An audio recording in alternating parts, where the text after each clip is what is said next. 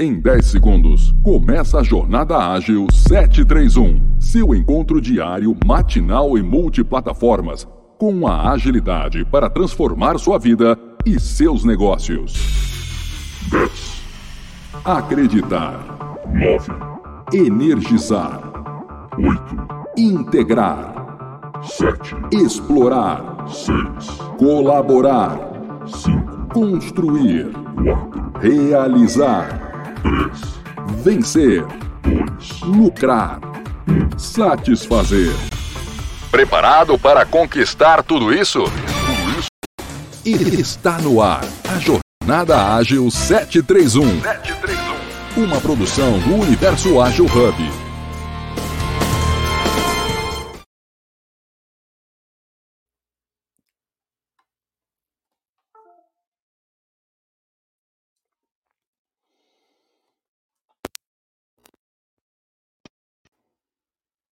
Olá, me escutam agora? Sim. Tá conseguindo ouvir a gente? Estou ouvindo. Um minutinho.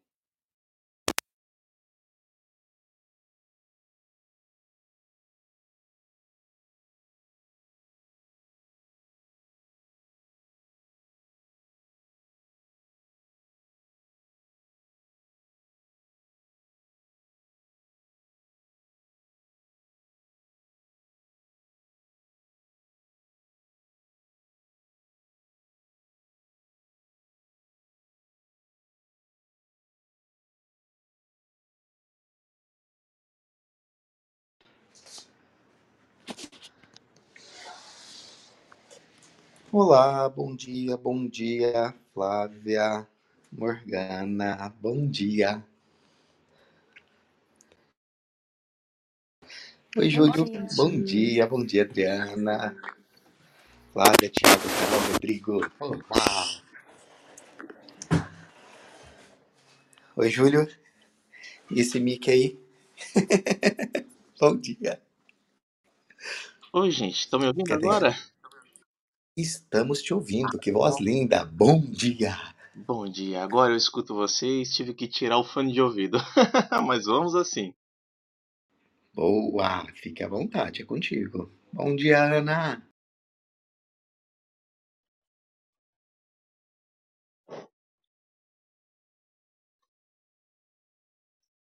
Então bora lá começar mais um episódio do JA.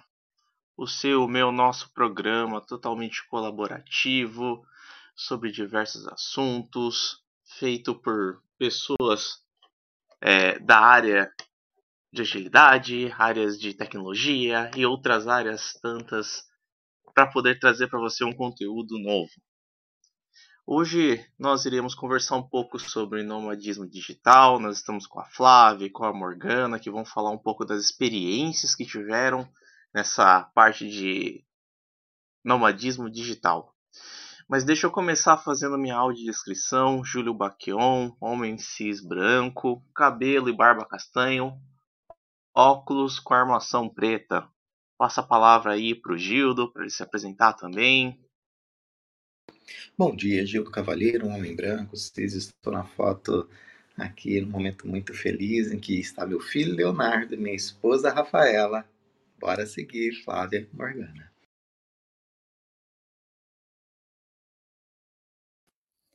Oi, gente, bom dia, sou a Flávia. Minha fotinho ali, ela tá preta e branca, mulher branca. Bom dia para vocês, feliz em estar aqui contando um pouquinho mais da minha história. Boa, oi, gente, bom dia, eu sou a Morgana.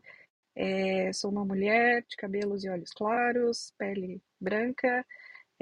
Na minha foto ali estou com uma blusa clara também e feliz de estar aqui com vocês falando um pouquinho mais sobre esse tema.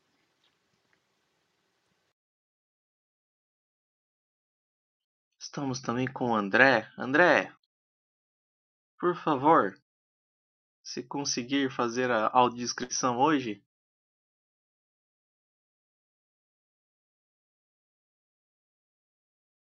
O André hoje na correria, estava na rua, eu acho que ainda não conseguiu conexão. Mas temos também a Adriana. Bom dia, Adriana. Bom dia, gente. Tudo bem? Olha a gente aqui em mais uma segunda-feira. Como eu falei, sou a Adriana, sou uma mulher cis branca, cabelos, eu costumo brincar que ligeiramente esvoaçados, loiro, na fotinho tô aí com uma camiseta preta. E espero que todos participem aqui e aproveitem esse nosso conteúdo. Bem-vinda, Flávia.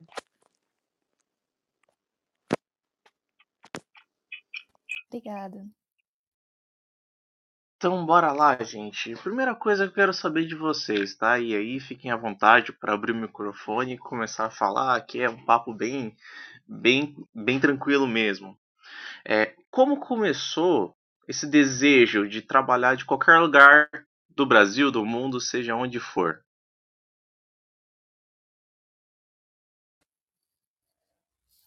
No meu caso, eu sempre tive a vontade de viajar, de conhecer o mundo, conhecer culturas e pessoas. E com o trabalho remoto, né, eu comecei o trabalho remoto antes da pandemia, eu vi que isso seria possível. Então, comecei fazendo testes para ver como que seria essa adaptação e se era realmente isso que eu queria, viajar, trabalhar e conhecer o mundo. Então, mais ou menos por aí que começou a minha história. O meu foi um pouquinho ao contrário. Então, até antes da pandemia, acho que eu nunca tinha imaginado trabalhar de forma remota, assim, sabe? Enfim, mas o desejo de viajar, ele sempre teve tanto comigo como com meu marido. A gente sempre falava muito e trocava e acompanhava vários casais aí viajando o mundo e, enfim, né, trabalhando. Mas, no meu caso, foi só com a pandemia. E meio que, entre aspas, né, estando obrigada a trabalhar no formato home office aí, que eu comecei a ver a possibilidade de estar em qualquer lugar, né, desde que com uma boa conexão de internet aí, podendo trabalhar. E como foram os preparativos, né? Vamos pegar desde o início, então. Surge esse desejo, o que influenciou vocês e como foi esse preparativo para iniciar esse projeto? Eu comecei fazendo algumas viagens curtas para ver como seria principalmente a questão de internet e estar em um lugar diferente que não seja a nossa casa, né? E aí eu fui vendo que, beleza, 1-2 dias dava certo, uma semana dava certo, então fui fazendo alguns testes. Eu viajei para fora do Brasil. Fui para a Argentina, vi que deu certo também, então foi mais ou menos aos poucos, assim, fui me testando também e vendo os lugares, como que seria essa vida nômade de trabalhar principalmente num lugar que não seja a minha casa, porque quando você está em casa, você conhece a sua internet, você conhece a sua casa, tudo que está à sua volta, e você está num lugar diferente, não, então foi meio que testes, assim, steps por steps, para ver como seria essa rotina. Comigo foi bem parecido, só que a gente começou a fazer testes trabalhando em cafeterias na cidade ali em Joinville, né, quando a gente estava no momento, eu sou de lá, e aí naquele momento até já estava um pouquinho mais possibilitada ali, né, a questão da gente começar a estar em alguns lugares públicos, então a gente começou a testar esse trabalho tanto em cafeteria como em coworking, e aí foi a mesma coisa que a Flá acabou falando aí, né, testando internet, testando questões de, poxa, como é que eu vou estar, qual vai ser o mobiliário disponibilizado, questão de barulho também, né, como que seria a questão de foco, de concentração, e depois quando veio a possibilidade do motorhome na nossa vida, a gente fez a mesma coisa, né? A gente, enfim, foi fazer algumas viagens testes. A primeira foi um feriado que a gente acabou aproveitando. E aí, como, né, a gente foi para próxima ali de Joinville, numa cidade próxima, tinha um dia de trabalho ali no meio, né? Era um feriado de terça-feira, então a gente acabou sabendo que, poxa, qualquer coisa que der errado, a gente está próximo de casa, a gente consegue retornar, né? Consegue ver como é que funciona, mas para nossa surpresa deu tudo muito certo, assim. E aí depois desse feriado de viagem teste, a gente fez um mês de viagem teste, ali em 2021 ainda, e aí a gente, enfim, descobriu novos desafios, né, dessa vida nômade de trabalhar fora de casa, fomos adaptando até que oficialmente a gente, depois desses testes menores, um pouquinho maiores, a gente acabou caindo na estrada de vez. Morgana, já fiquei aqui muito curioso. O que seria, por exemplo, um novo desafio, assim, em frente àquele que vocês já haviam planejado, que já não, eu acho que por aqui já não é poucos, né? O que seria, por exemplo, um novo desafio que vocês descobriram? Olha, fora a internet, que sempre está na nossa lista de principais desafios, eu acho que na nossa vida, assim, um desafio grande é trabalhar em momentos onde está chovendo muito. E aí o nosso espaço fica mais reduzido do que normalmente já é, né? Então vocês devem imaginar aí que a vida no motorhome ela é bastante minimalista, né? Então cada coisa tem que estar no seu lugar, porque senão, enfim, não é que nem em casa que a gente sempre tem aquele quartinho onde a gente vai colocando as coisas para dentro e depois um dia, talvez, quem sabe, a gente, enfim, arrume, né? Por aqui, se a coisa está no meio do caminho, ela está incomodando, ela está atrapalhando e ela é um desafio no nosso dia a dia. Então, acho que um dos principais pontos que a gente acabou percebendo tanto na viagem ali de feriado, né, que foi um teste, como na viagem de um mês, foi a questão chuva. A chuva diminui ainda mais o nosso local onde a gente está. E aí, porque a gente normalmente trabalha na varandinha aqui de casa, né? Então a gente tem um toldo, a gente abre esse toldo, coloca ali a mesa, as cadeiras, enfim, e ali a gente acaba trabalhando. Como eu e meu marido, a gente está remoto e os dois acabam atuando muito em reunião no dia a dia, normalmente um acaba, às vezes, né, atrapalhando o outro de acordo com, tô mais empolgado numa reunião, o clima tá mais, enfim, mais divertido em uma reunião e no outro tá um pouco mais tenso, e aí um acaba atrapalhando o outro. Então a gente tinha essa possibilidade de um vem para dentro, o outro continua fora. Mas se chove, o nosso espaço acaba reduzindo ainda mais, né? Então acho que são poucos dos desafios. Outra questão, não encontrar um lugar estruturado, vamos dizer assim, né? Então durante a semana a gente prefere ficar em campings, porque o espaço é mais controlado, né? A gente tem outras pessoas viajantes perto da gente que conhecem um pouco mais desse modo de vida, né? Porque se a gente está num ambiente mais público, as pessoas ficam curiosas e acabam querendo conhecer um pouco mais e entrar no motorhome, enfim. Então, foram alguns dos desafios que a gente foi precisando adaptar aí ao longo do dia a dia. Até aproveitar, né? Me falem as duas como é que é o formato de viagem de vocês. Acho que é muito importante a gente colocar isso, né? A Morgana trouxe um pouco da questão do motorhome dela, mas até primeiro pedindo a palavra ali para a Flávia, para ela contar para nós como tem sido esse formato de viagem, como ela tem feito esse roteiro de viagem, como funciona para ela, que também é um formato bem diferente da Morgana, né, Flávia? É, sim. Eu já fiz como a Morgana, acabei fazendo uma viagem pelo Brasil de carro, bem desafiador, foi bem legal, mas agora eu tô fora do Brasil faz 1 ano e 1 mês, mais ou menos. Hoje eu tô no Marrocos, então a minha viagem ela é bem diferente, é mochila nas costas e avião, trem, barco, qualquer coisa que eu vou para escolher os lugares que eu quero conhecer. A maneira que eu escolho, geralmente eu tenho lugares que eu gostaria de conhecer, e aí já entra um pouco mais do financeiro, que começa a buscar Airbnb, que seja seguro, que tenha uma internet boa, né? Isso é principal para a gente. E preço de passagem, custo de vida e tudo mais. Então, tem vários fatores que acabam influenciando para a escolha mesmo dos lugares. A fotinha do Marrocos estava bem bacana aqui na Copa. Bem massa. E para vocês, assim, ó, tendo todas essas dificuldades técnicas, né? Às vezes a internet não colabora, ou às vezes tendo uma dificuldade dentro dos locais onde vocês se encontram, motorhome, hotel, enfim, Airbnb.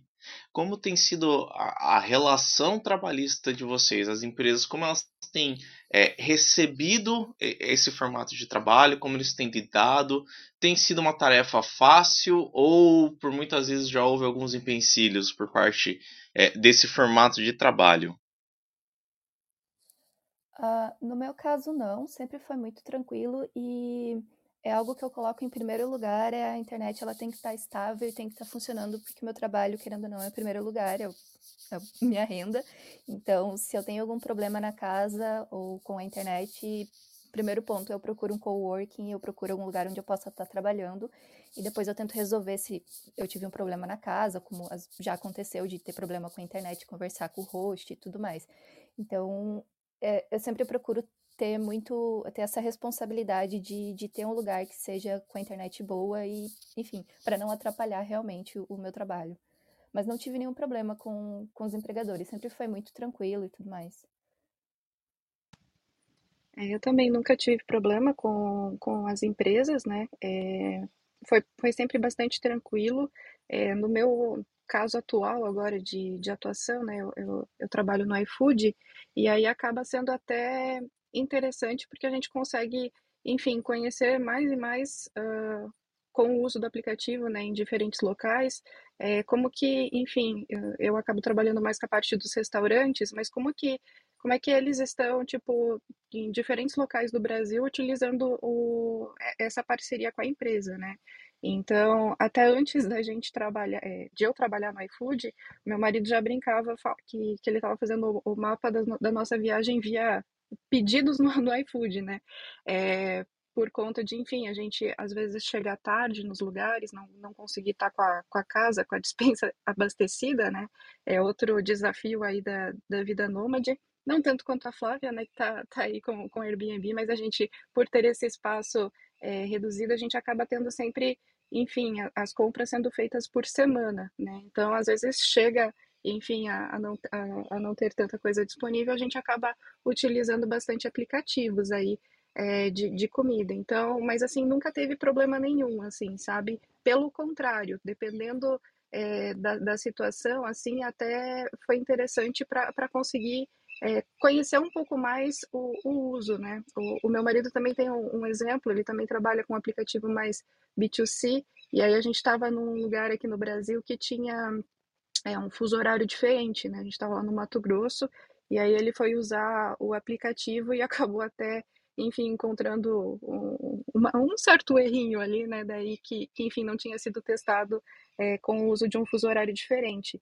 Então, é interessante, assim, sabe? Acho que a gente se coloca em situações fora da nossa zona de conforto, vamos dizer assim, mas como a Flávia falou, assim, tipo, acho que a questão internet segura, a gente conseguir estar conectado faz, às vezes, com que a gente precise se colocar em situações um pouco diferentes no dia a dia para conseguir, no dia a dia de trabalho, ter uma internet de qualidade ou ter um local propício para a gente conseguir trabalhar, né? Meninas, que sensacional, hein? Bem-vinda também, Morgana.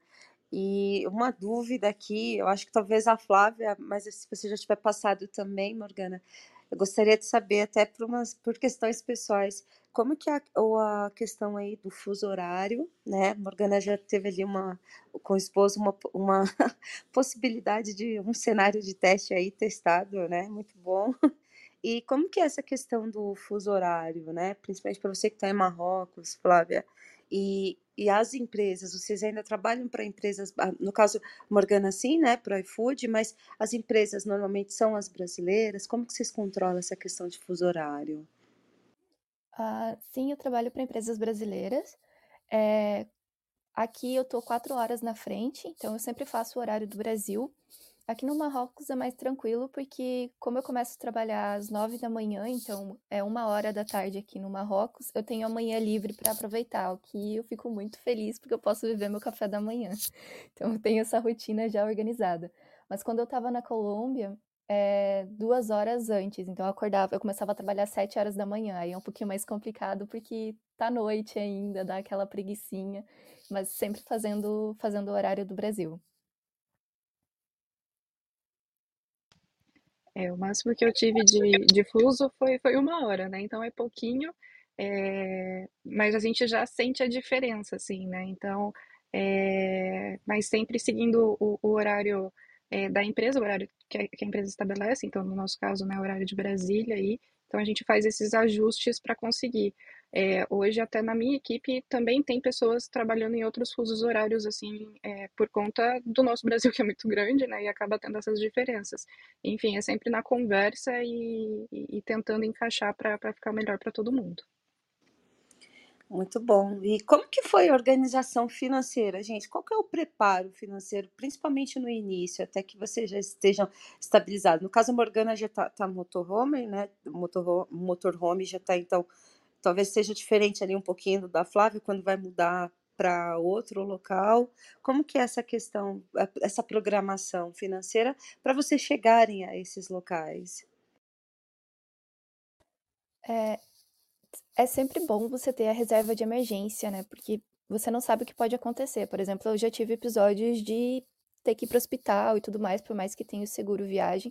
Mas você precisa ter essa reserva de emergência e ter o controle dos seus gastos, né? Saber o quanto você pode gastar nos meses, enfim, e buscando, pelo menos eu faço isso, né? Buscando os lugares com base no que, no meu hoje, no que eu ganho, no que eu posso gastar. Então, eu sempre vou olhando os Airbnbs, preço dos Airbnbs, utilizo alguns sites também para saber mais ou menos o custo de vida. Então, para ter uma base de, ok, é um lugar tranquilo. Às vezes não funciona, às vezes você chega no lugar e é caro, né? Então, pode acontecer. Mas ter esse controle financeiro e essa organização, ela é bem importante, porque você pode correr, como enfim, você estando na sua casa ou fora, pode acontecer alguma coisa contigo e você precisa ter essa reserva para estar te ajudando. Então, eu fiz essa reserva financeira para conseguir ter o controle da minha organização. E, além disso, também... eu busco sempre alugar antecipado, então eu não tenho só um mês de aluguel e aí eu vou programar o próximo, eu já deixo pelo menos uns 2 meses, 3 meses reservado para ter essa garantia de, ok, eu tenho onde morar por esses 3 meses, então isso é bem importante. Acho que para Morgana é um pouquinho diferente, que ela já tem a casa dela, então fica mais tranquilo nesse ponto. Depois que a gente, enfim, se estabelece e entra na rotina, o custo de vida, ele até diminui, tá? Estando no motorhome, estando na estrada. O que acaba acontecendo é que, nesse caso do motorhome, é que acaba tendo um investimento inicial bastante alto, né? E ali a gente precisa ter uma organização e um planejamento maior, vamos dizer assim. Então, no nosso caso, a gente tinha essa reserva, né? Então a gente fez esse investimento e no meio do caminho, quando a gente, enfim, entendeu que não, realmente é esse estilo de vida que a gente quer pelos próximos meses, vamos dizer assim, anos talvez, não sei, o que a gente acabou fazendo foi vender o nosso apartamento em Joinville, né? Então a gente tinha ele lá fechadinho, guardadinho até então, até entender que não, realmente dá para viver na estrada, é tranquilo, estamos felizes assim. Então a gente, né, trocou o nosso investimento em casa lá pelo investimento na nossa casa motorhome, vamos dizer assim. E aí depois que a gente se estabelece nessa vida, enfim, faz essa troca, o custo de vida ele diminui, né? Então assim, a gente acaba sendo muito mais consciente na questão de consumo, né? Tanto pela questão espaço, como até pelo... A nossa vida acaba mudando, né? O nosso jeito de olhar para as coisas acaba mudando. Então, hoje a gente tem muito claro que para a gente colocar uma nova peça de roupa dentro da casa, a gente tem que tirar alguma coisa, né? E isso faz com que, enfim, o nosso consumo acabe sendo muito mais consciente, assim, né? Comida, como eu falei para vocês também, a gente não tem tanto espaço assim.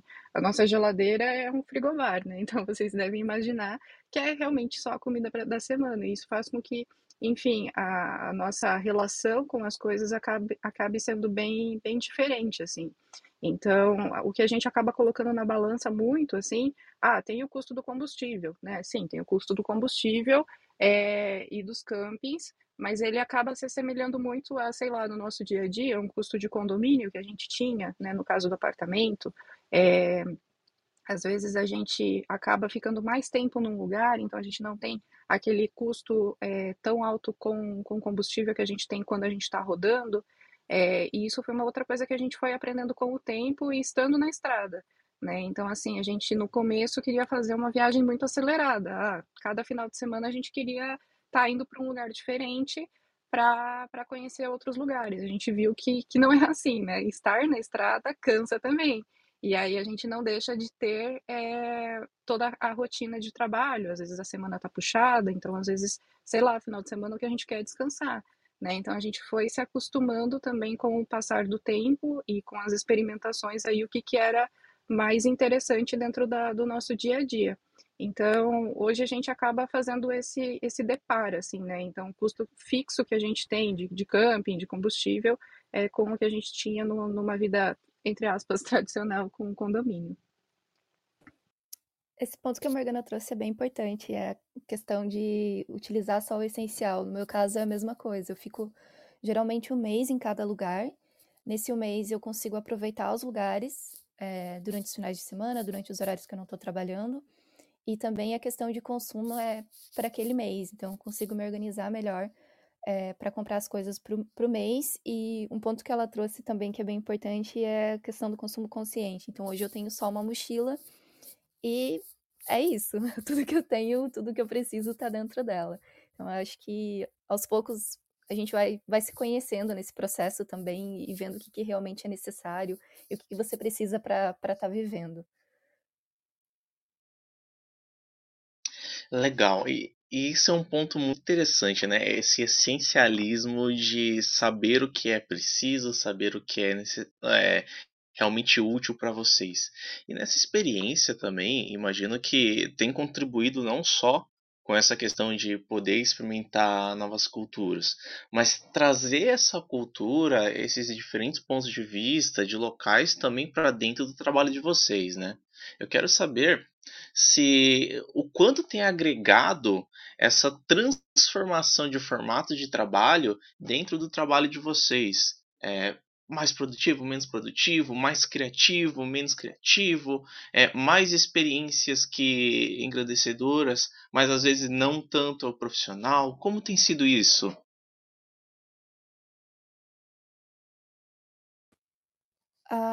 Tem sido bem interessante, assim. Por exemplo, quando eu estava na Colômbia, eu acabei fazendo algumas reuniões presenciais lá. E é interessante você conhecer mais da cultura local. Na época eu estava trabalhando com vendas para uma outra empresa. E foi interessante conhecer mais como que é o processo deles de contratações de ferramentas, por exemplo. Como é o processo para treinamento de funcionários, enfim. É interessante porque é muito diferente do que a gente vive no Brasil. E olhando assim, é tão próximo, né? A Colômbia tá do ladinho ali, mas é interessante ter essa visualização de como que os outros países trabalham, como que as outras pessoas trabalham e até conversando com outras pessoas no dia a dia, como que é a rotina deles.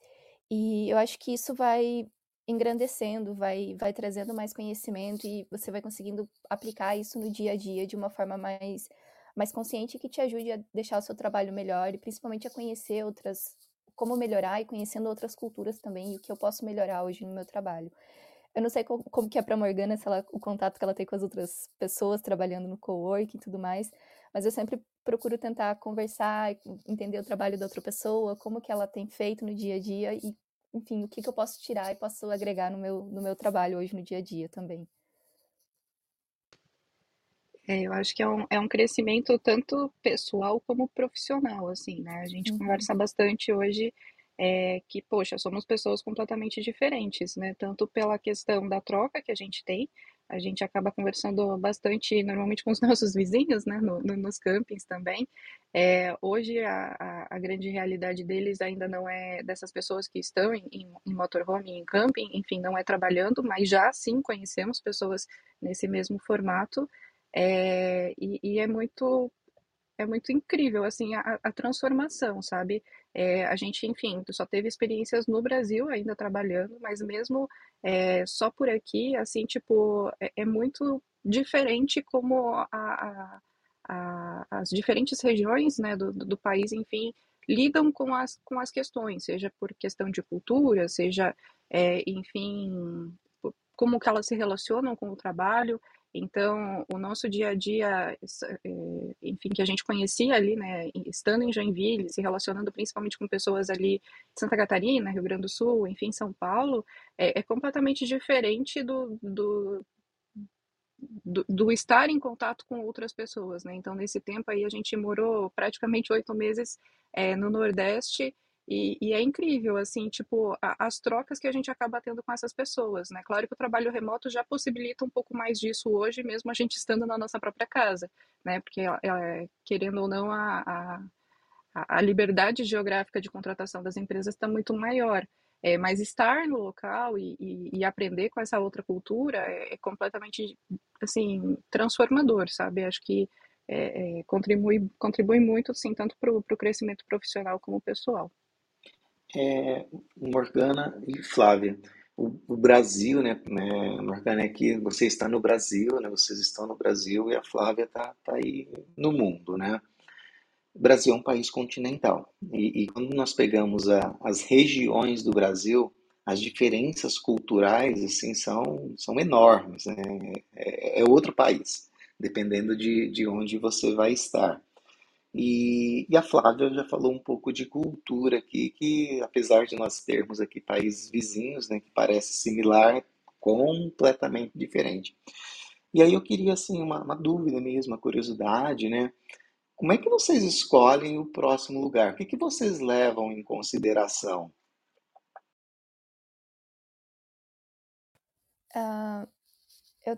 Eu geralmente eu tenho uma lista de lugares que eu quero conhecer. Então, daqui do Marrocos eu gostaria de ir, por exemplo, para a França, conhecer um pouquinho mais lá. E aí eu começo a olhar principalmente a questão de custo de vida, Airbnb...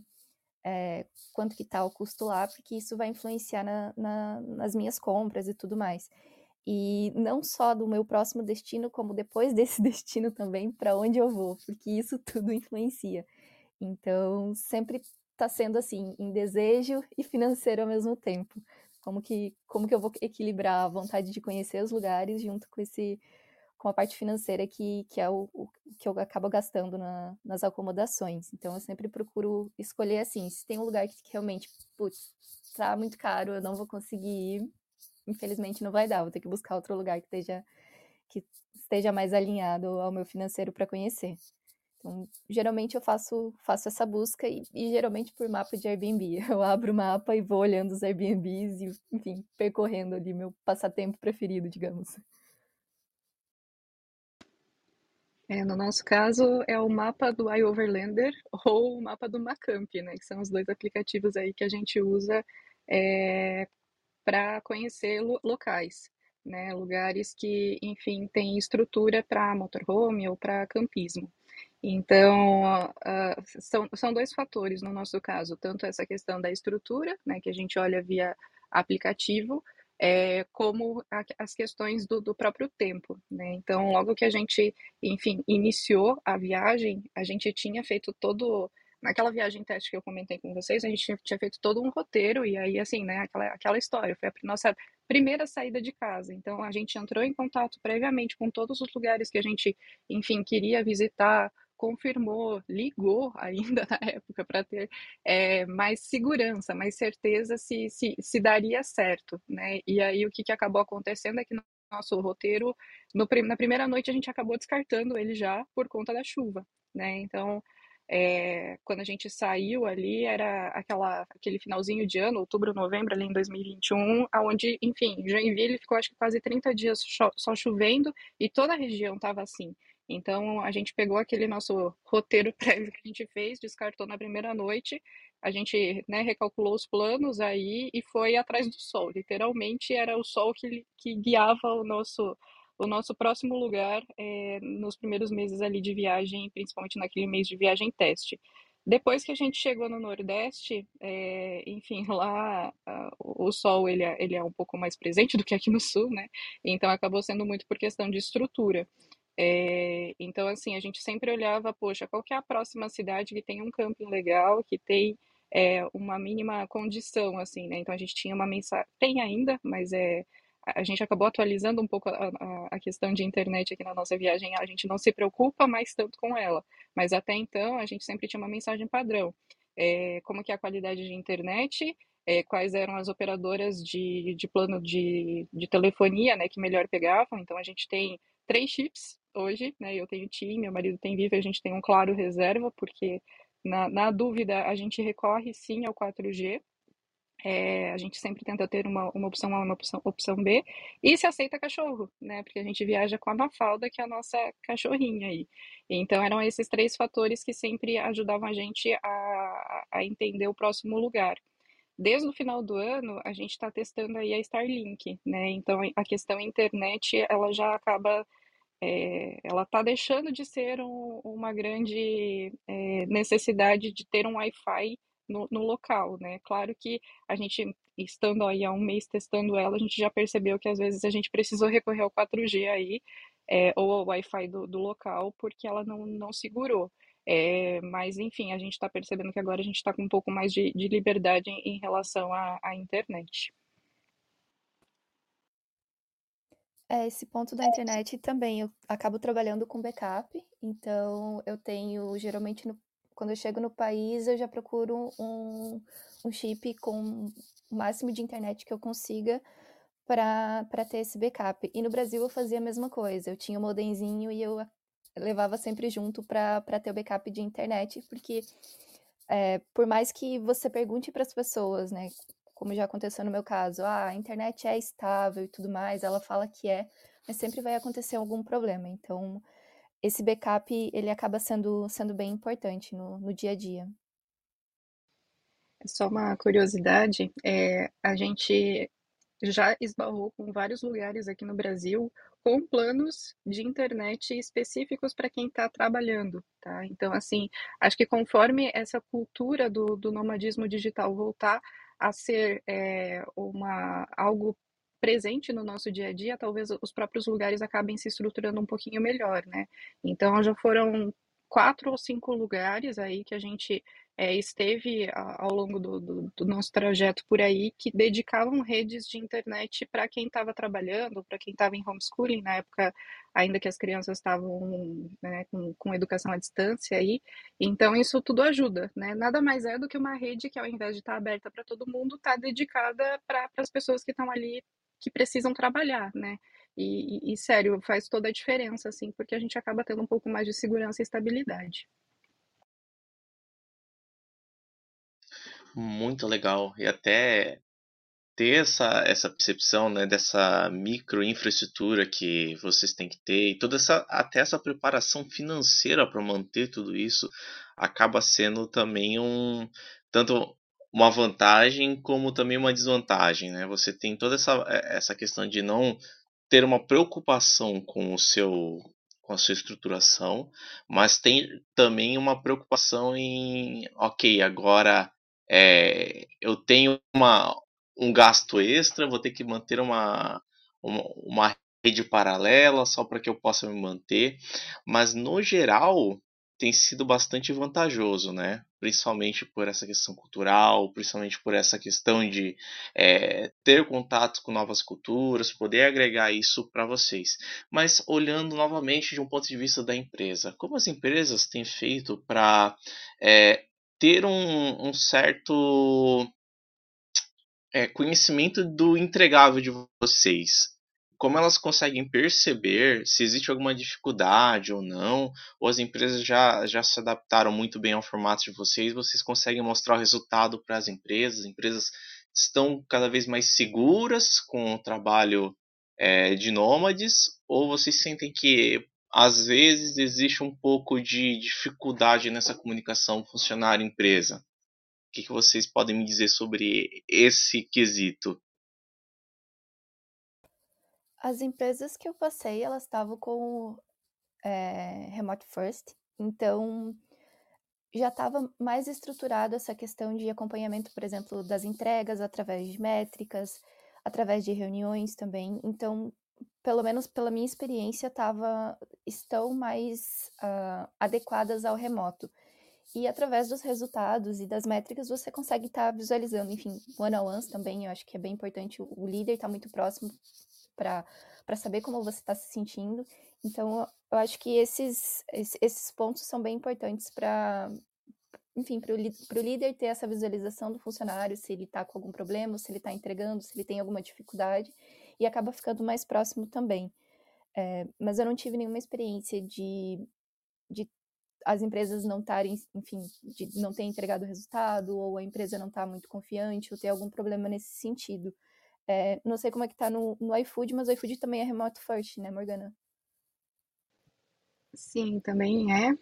Eu acho que é muito disso, né? Acho que antes da questão da gente estar nômade ou não estar, a gente está remoto, né? Então, a empresa inteira, tanto na época que eu estava na outra empresa também, estava ainda nesse período.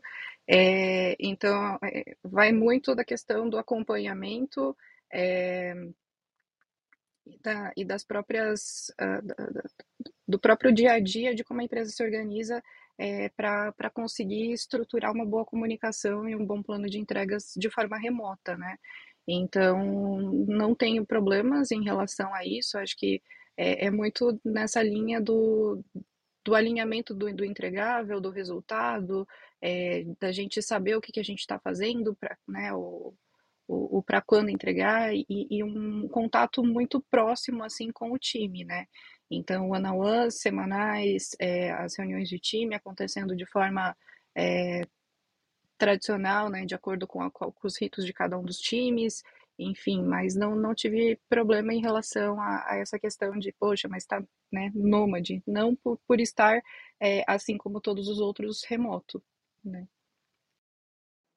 Nós, por natureza e definição, somos seres relacionáveis, né? Assim, relacionais, né? Estamos em constante adaptação, aí deveríamos, né? E adaptação hoje é a casa de vocês, né? Precisa ser.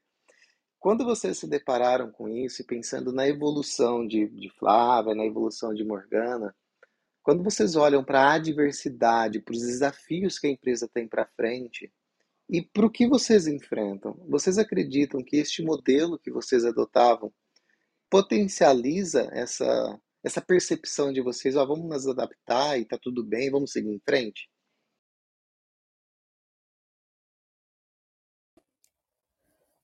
Eu acho que sim, eu acho que é um processo de melhoria contínua também. Eu acho que... a gente, como nômades, também tem muita coisa para melhorar, e a partir do momento que você consegue ter essa liberdade geográfica e você consegue trazer o seu entregável e ter esse relacionamento melhor também, eu acho que o processo vai melhorando. Então, é uma construção, no meu ver. É um processo e tem muito a melhorar, mas eu acho que está sendo bacana já. Com toda certeza, eu acho que potencializa sim essa questão da flexibilidade que a gente acaba aprendendo, né? Meio que, enfim, a gente acaba se colocando nesse momento de zona de desconforto, vamos dizer assim.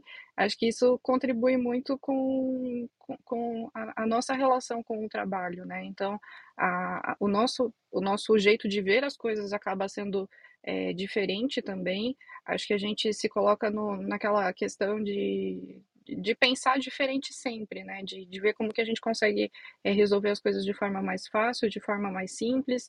Não é sempre que a gente consegue, claro, né? Enfim, às vezes a gente tem que passar por aquela situação para aprender com os nossos erros, enfim. Mas todo esse novo estilo de vida, assim, para mim foi uma grande transformação, da forma como eu lido com as coisas, com a flexibilidade, com o não levar tão a sério, mas mesmo assim ser comprometido com aquilo que você está fazendo, né, com o seu resultado, mas de levar as coisas com mais leveza, sabe, com mais tranquilidade e mais, como é que eu posso dizer, mais responsabilidade até, né?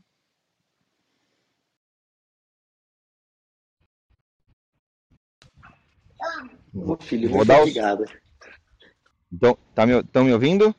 Sim. Opa, show. Consegui aqui. Ouvi vocês, consegui. Eu só perdi os 10 primeiros minutos. Queria dar os parabéns aí pelo Gildo, pelo Júlio e pela Adriana, pela escolha das excelentes convidadas. E claro, parabéns para Flávia e para Morgana por se desafiarem, por quebrarem aí o status quo e trabalharem nesses dois modelos, né? Que vocês trouxeram pra gente. Achei bem bacana, me identifiquei em todos os pontos. Acho que não teve um que eu, André, não me identifiquei. seja com a Morgana, que trabalhou no iFood. Eu tive uma relação com o iFood enquanto eu tive restaurante, acompanhei muito o crescimento do iFood de 2014 até 2017, e com a Flávia também na questão global. E acho que eu tinha algumas perguntas para fazer, acho que uma delas já trouxeram, que era até a questão da Starlink, né? André, eu sempre pensei em contingência, e hoje, por exemplo, eu tenho lá um aparelho, um celular que tem 2 chips para justamente não ficar sem internet, né? Acho que a gente fica sem água, mas não está ficando sem internet hoje em dia. E quanto a Flávia trouxe aí também as questões de adaptação, e aí eu tenho uma consideração e depois uma pergunta. Então, eu vou fazer a primeira consideração.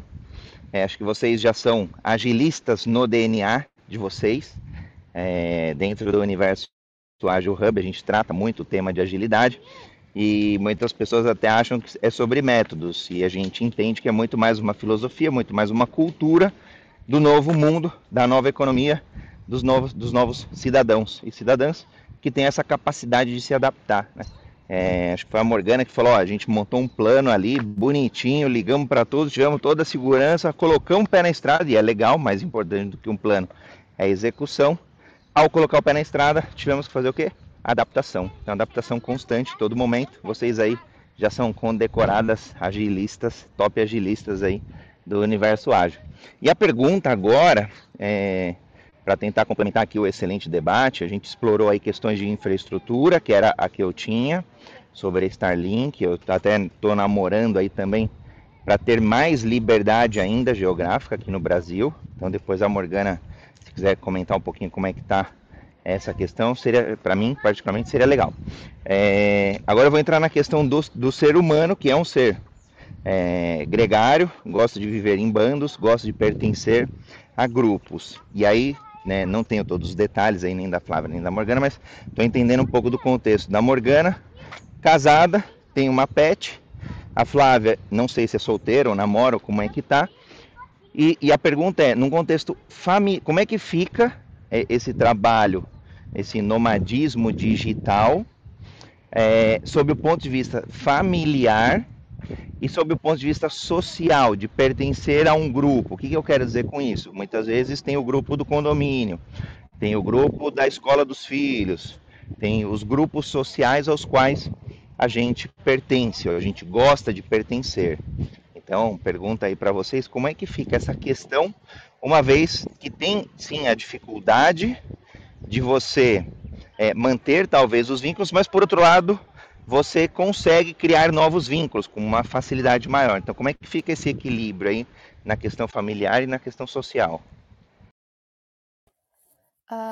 Eu viajo com o meu namorado, então não estou viajando mais sozinha. E a questão de vínculos, eu acho que, no meu caso, eu sempre fui um pouco mais afastada da minha família. Então, eu sempre estava viajando muito, sempre estava... Enfim, acabei saindo de casa bastante cedo. Então, os meus pais, eles são mais tranquilos quanto a isso, então, né? De eu estar longe e tudo mais, e a gente está se falando todos os dias, né? O WhatsApp não tem como. Então, é um pouco mais tranquilo. Com os meus amigos também, sempre por videochamadas, mas eu tento, nos lugares onde eu tô, eu tento conhecer mais pessoas e criar mais vínculos com as pessoas que eu tenho próximas a mim. Mas é algo bem importante, e para algumas pessoas eu vejo que isso é uma dificuldade de conseguir se afastar um pouco mais de amigos e de família, e para outros acaba sendo um pouco mais fácil. No meu caso é um pouco mais tranquilo, acho que praticamente todos os meus amigos é um em cada cidade, um em cada canto, então eu nunca consegui reunir todos eles juntos, então acaba sendo mais fácil essa amizade à distância, digamos assim. Eu já sou completamente contrário, então sempre muito ligada à família, muito próxima, morando, né, bem perto ali, principalmente dos pais do André, do meu marido, né? Meus pais moram em outra cidade, mas ainda assim bem próximo de Joinville, né? Então coisa de 40 minutos a gente estava conectado. E acho que é um dos grandes desafios de quem está na estrada, assim, né? Lidar com tudo isso, com toda essa distância. Mas mesmo estando distante, eu sinto que a gente está muito próximo e muito junto, né? como a própria Flávia falou ali, a questão de WhatsApp, de trocas diárias, enfim, isso acontece, isso acaba ficando um pouco mais constante, vamos dizer assim.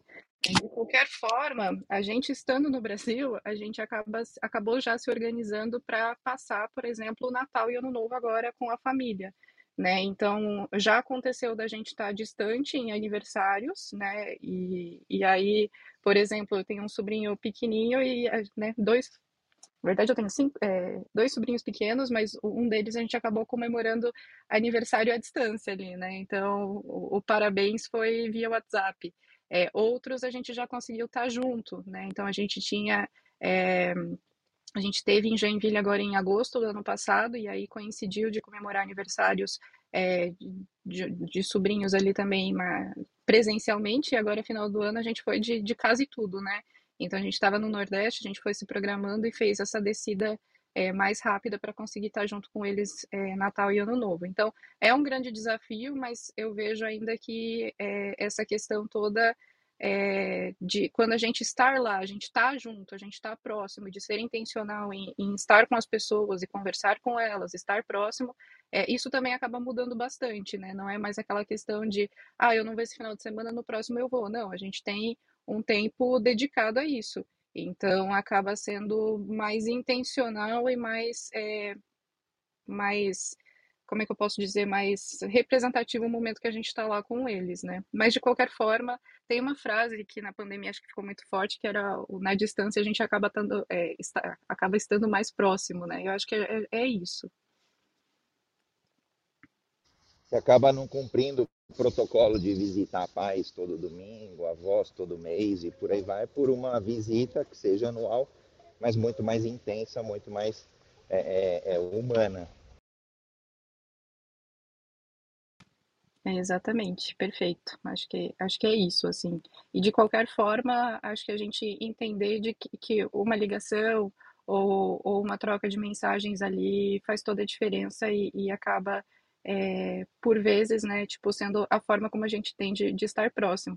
E até falando de grupos ali, né, você acabou comentando também, acho que a gente faz novas amizades, a gente vê outras formas de estar próximo a pessoas, e tudo isso é muito positivo, assim, também, né, a gente acaba conhecendo pessoas nesse mesmo formato de vida, se aproximando, e até trocando, assim, mas estando nessa... como é que eu posso dizer assim, talvez mais vulneráveis na questão social, né? Perfeito. E aproveitando aqui também, nós, na segunda-feira, além de falarmos sobre carreira, falamos sobre futurismo. Qual que é a previsão, assim, ao ver de vocês que estão experimentando esse formato de trabalho, experimentando, eu acho que até mais intensamente o home office, o que vocês estão percebendo de evolução no mercado, mais puxando para esse lado de nomadismo? Podemos dizer que isso é uma tendência, ainda será talvez algo muito particular, ou podemos caminhar para uma realidade muito próxima de que as pessoas estarão cada vez mais à vontade para trabalhar de qualquer lugar e não só home office, mas um conceito mais officeless, como nós comentamos no outro programa. Júlio, e aqui já aproveitando e emendando sobre duas perspectivas, né? Da Morgana, que está aí no Brasil, que é um país continental, então de norte a sul, e da Flávia, né? Você percebe esse movimento também internacional para os lugares onde você passou? Existe o internacional bastante, eu encontro muitas pessoas de fora, principalmente o LinkedIn, ele tem... Estou conhecendo muitas pessoas, conectando com muitas pessoas que são nômades, e isso é bem interessante, mas no momento eu estou fazendo uma transição de carreira, e uma coisa que eu notei é o aumento do híbrido, pelo menos no Brasil, isso muito forte do que em outros países. Então, eu estou fora há um ano, então tem algumas coisas que eu não sei como que tá realmente, mas eu senti que, pelo menos nesses últimos meses, o híbrido tem ficado cada vez mais forte. Então, olhando pelo lado global, eu acho que a chance do nomadismo aumentar é muito maior, mas para o Brasil ainda, eu acho que pode ter um desafio um pouco um pouco grande ainda pela frente, nessa transição mesmo para o nomadismo continuar forte e continuar evoluindo. Morgana, quiser complementar, tá aí no Brasil, falar um pouquinho mais de como que é o seu sentimento, tem curiosidade. Eu também tenho percebido bastante isso, assim, essa questão do híbrido vem aumentando, a gente até nas nossas trocas, e aí vocês todos acho que devem perceber isso nas empresas de vocês, a gente sente a questão relacionamento, a questão construção de time, isso, claro que o remoto ele faz com que fique muito mais complexo, né, todo esse desafio, e eu vejo muitas empresas adotando a questão do hibridismo para tentar melhorar esse quesito, né? Tem algumas empresas até que estão mudando aí para o híbrido, mas fazendo algumas questões que, enfim, você vai para a empresa, fica uma semana lá, mas a ideia é fazer uma semana de trabalho, de construção de time mesmo, né? Você não vai para fazer as suas atividades, entre aspas, normais de trabalho, né? Você vai para lá para, enfim, relacionamento. Então, no meu próprio dia a dia, assim, já aconteceu de precisar fazer algumas atividades presenciais, e aí, estando nômade ou não, enfim, né, claro que estar no Brasil facilita, mas você consegue ir até a sede, né, tipo, claro que envolve todo um planejamento maior, né, por questão de passagem e tudo mais. Mas é algo que, enfim, eu percebo bastante as empresas evoluindo, né? Claro que ao mesmo ponto que o nomadismo, o trabalho remoto, as pessoas buscando por isso também cresce. Acho que aí entra muito forte uma questão de equilíbrio, né? A gente precisa, acho que, aprender qual que é o jeito, não vou dizer o jeito certo, mas a melhor forma, né, para a gente, enfim, conseguir construir essas relações e também dar mais equilíbrio de vida e profissional aí para as pessoas, né? Bacana. Flávia, por favor.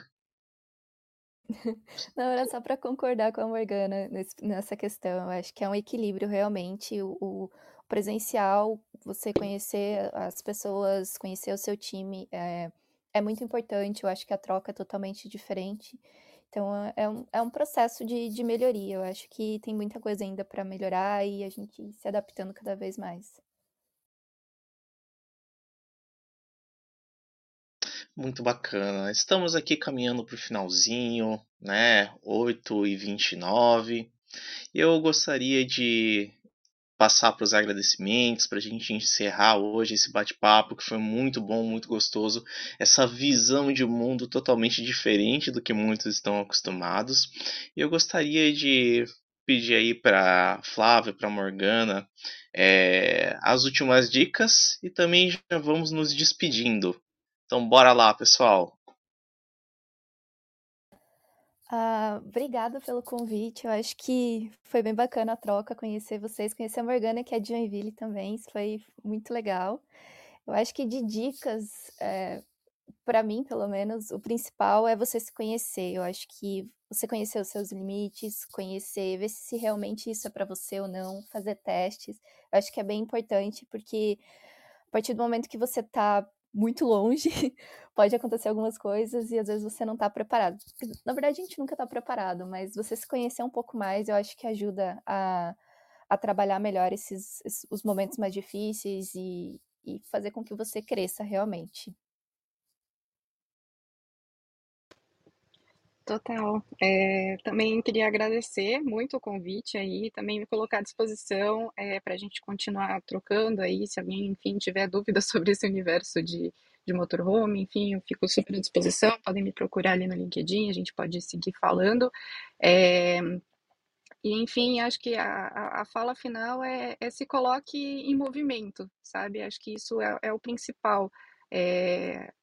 Medo vai ter, insegurança vai ter, mas a gente precisa se colocar em movimento para conseguir entender os nossos limites, para se conhecer mais, como a própria Flávia falou, para entender o que é melhor para a gente em cada um dos momentos da nossa vida, assim, né? Acho que senão a gente vai tá sempre colocando um mas na nossa vida, né? E aí aquela dinâmica do sim e, né, talvez ajude. Poxa, sempre que vier um porém aí na nossa fala, na nossa ideia, coloca sim e, né, o que mais que pode, enfim, acontecer de melhor se a gente se colocar em movimento e se permitir, né? Acho que esse é o principal ponto, assim.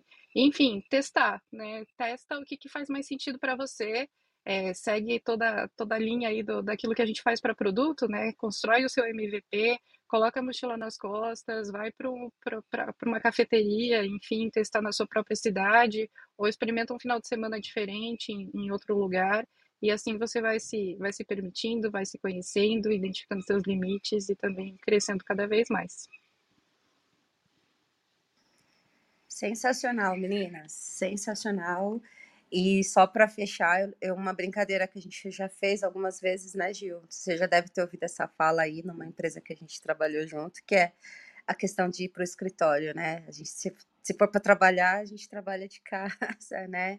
E aí fechou lá na fala da Flávia de realmente ter essa socialização, que faz sentido, né? Realmente estar lá junto com a galera de vez em quando. Mas a mobilidade geográfica eu acredito que não tem preço. E é adaptação sempre, né? Meninas, muito obrigado pela colaboração de vocês. Certeza que abriu aqui pra gente e para depois pra galera que for acompanhar aqui as gravações, abriu aqui um leque de opções, né? E de muitos desafios aqui para as pessoas se permitirem. Obrigada pela contribuição de vocês. Do meu lado aqui também é só agradecimento, né? Hashtag gratidão aí. E já convidando, né? Flávia aí no fuso de 4 horas, né? Então, assim, na hora do almoço aí praticamente, né, Flávia? Vem e fica. Morgana, dependendo do lugar onde vai estar, vai ter fuso negativo, né, Morgana?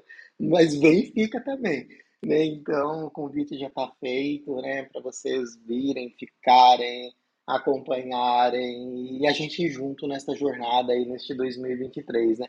Eu amei o bate-papo de hoje, sabe, assim, super leve, super gostoso, né, uma troca tão rica, tão maravilhosa, cheia de conceitos, assim, cheia de aproveitáveis aí, né, então eu quero agradecer, né, a presença também, né, do público, de vocês que ficaram aqui, o Lucas, parabéns, Lucas, você acabou de entrar no aplicativo, né, pelo menos está indicando aqui para nós que você acabou de entrar no aplicativo por um item festivo que tem, né? E a todas as pessoas que passaram aqui na sala hoje. Nossa gratidão, muito obrigado. Excelente semana. Vou agradecer aqui também, depois passo para o Júlio fazer o fechamento. Um toque sensacional, incrível, leve, descontraído, ágil como tem que ser. E agradecer aí também toda a audiência que nos acompanhou ao vivo, seja aqui dentro do Clubhouse, seja nas outras ou na sua mídia social preferida, encontro esse que é multiplataforma, e também sobe para todos os players de podcast, então impactando aí centenas de pessoas. Muito honrado em vocês estarem aqui, eu engrosso o coro aí do volta Morgana, volta Flávia, para um segundo encontro aí, acho que tem mais coisas aí que a gente pode explorar, eu aprendi bastante, tenho mais ainda outras dúvidas, então acho que dá para a gente explorar sim, é um novo encontro. Muito sucesso a vocês, continuem essa jornada com agilidade no nomadismo, no digital, no hibridismo e onde mais for importante neste novo futuro. E como não ficar satisfeito com essas falas dos meus colegas? Eu não tenho nem o que dizer para vocês, só agradecimentos mesmo, a Flávia, Morgana, Gildo, André, Adriana, todo mundo que está aí no público, todo mundo que participou, que esteve interessado, ouvir mais, conhecer, só palavras de gratidão a vocês. Então vamos encerrando mais um programa, agora eu fico na dúvida se compro um motorhome ou se compro uma passagem aérea para o próximo país, mas muito feliz dessa troca de ideias. Então pessoal, muito obrigado, encerramos mais um programa de segunda-feira, fiquem aí conosco para o de terça-feira, mesmo horário, mesma bate-hora, mesmo bate-canal. Então, muito obrigado, um bom dia, bom trabalho, boa semana a todos. Valeu! Você tem Claro?